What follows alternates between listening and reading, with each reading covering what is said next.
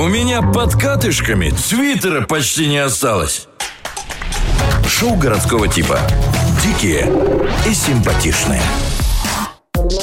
Бегемот может раздевать свою пасть невероятно широко, образуя при этом угол в 150 градусов.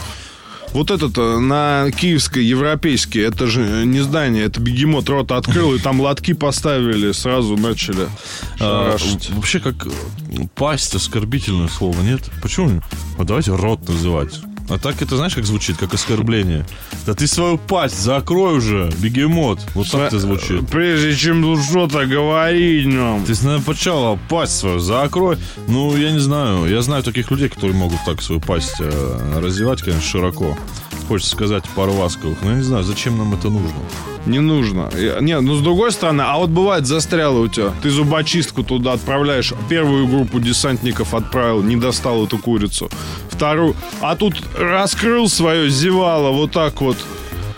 Как этот, на ноутбуке экран на 180 птичку градусов. Посадил. Птичку, да. Или какого-то дворника из Средней Азии позвал, говоришь, залезь, глянь там, что у меня. И он с метелкой там. С метелкой вымел хорошенько, все, с тележкой выгреб это. И класс, да, реагентиком посыпал, и ходишь, свежо тебя. Да, неплохо.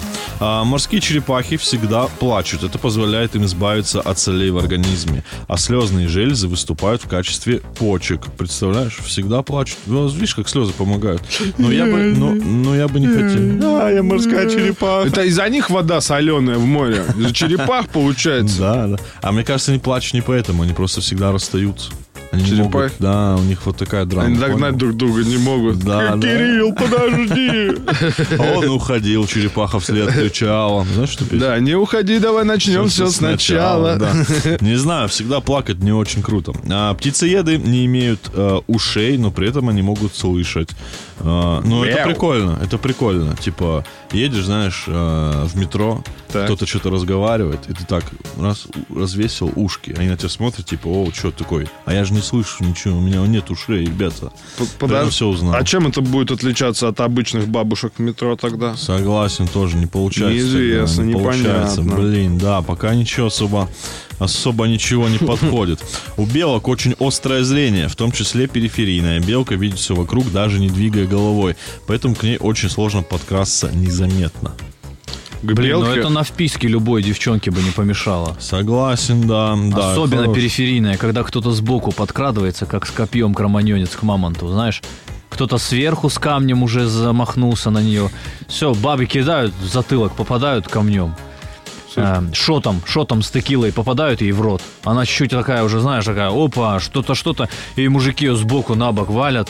Ну, знаете, это вот я что вам сейчас рассказываю. У всех это в ДНК есть, у всех предки охотились. Сказал про зрение, про слух. Я, по-моему, представил, где белка сидит в середине леса. Ты к ней крадешься, чтобы сфоткать. Он как, кто там?